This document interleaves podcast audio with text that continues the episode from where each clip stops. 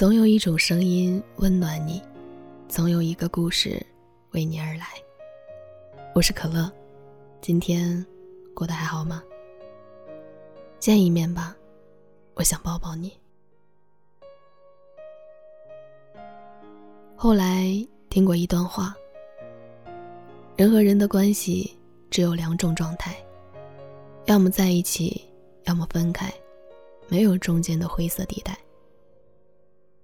你喜欢一个人，哪怕他有那么一点讨厌，你还是会替他的讨厌圆场。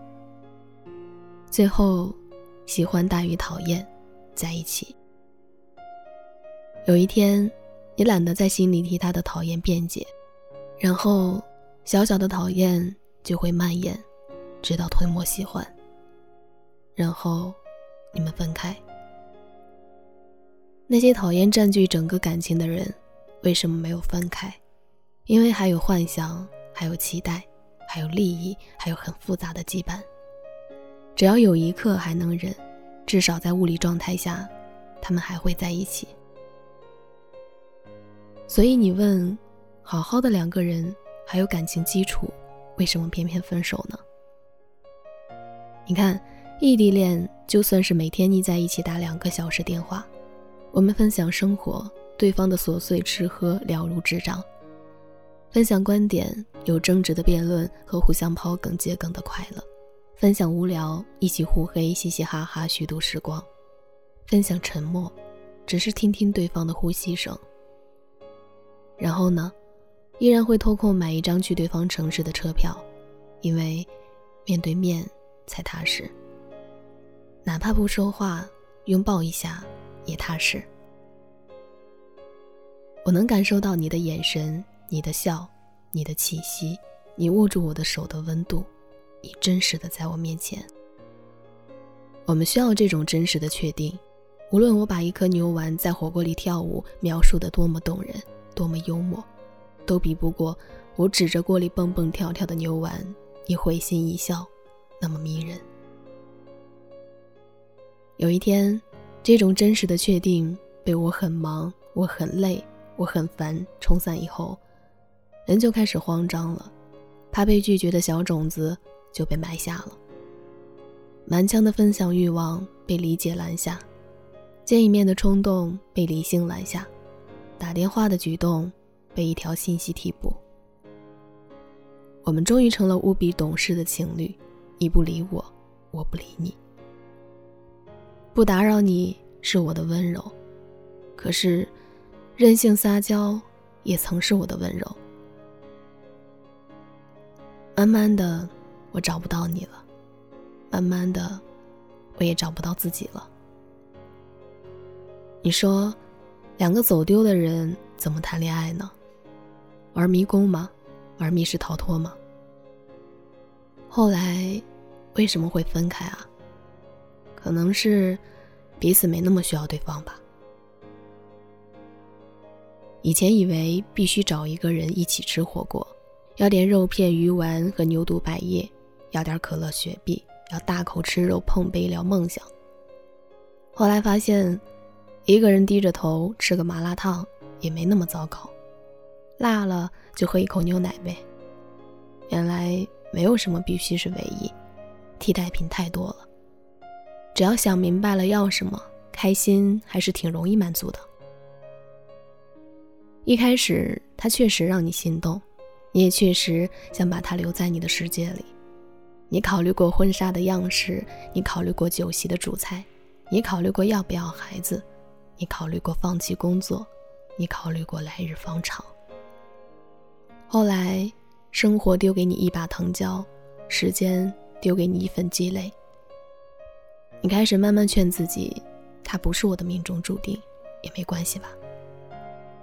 有一天你开玩笑问他什么时候娶我，他说再等等吧。多么美好的答案啊，你面带微笑，心如止水。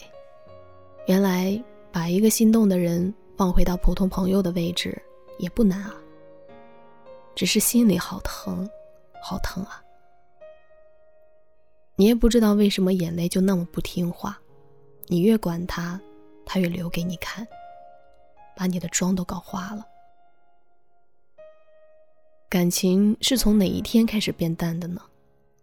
从怕被拒绝的那一颗小种子丢在心里，后来你才知道，拒绝一点也不可怕。可怕的是，希望的种子丢在心里，等得久了，早就不抱期待了。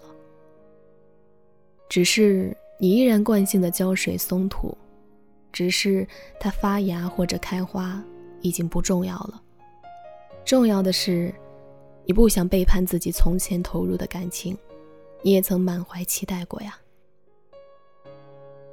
我们终究得清醒地知道，一颗种子提心吊胆的春天。后来，我们在一次又一次的真实确定里，交换感觉，交换底牌，交换信任。所以，你看，我们都迷恋面对面的那种悲欢离合。你掉泪，我可以递纸巾，可以帮你擦，可以抱抱你。你的梗，我可以笑得满地打滚。可是，如果你在我的手机里，悲欢离合都会被网速打着了。见面才是感情里最高级的仪式感，要打扮，要准备，装了一场心动，然后奔赴山河去见你。只要见到了，然后就踏实了。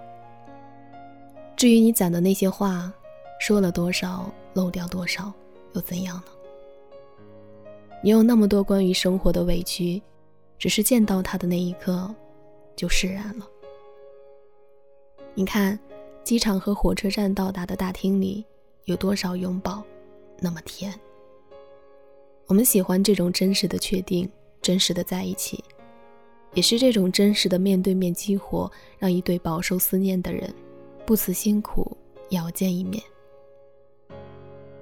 喜欢要见一面，不喜欢了也要见一面。我们需要体面的遇见和告别，未来的路很长很长，跟他一起走，不跟他一起走，都该告诉他一声。这是喜欢赋予你们的权利。好了，今天的文章就分享到这里了，祝你晚安，做个好梦。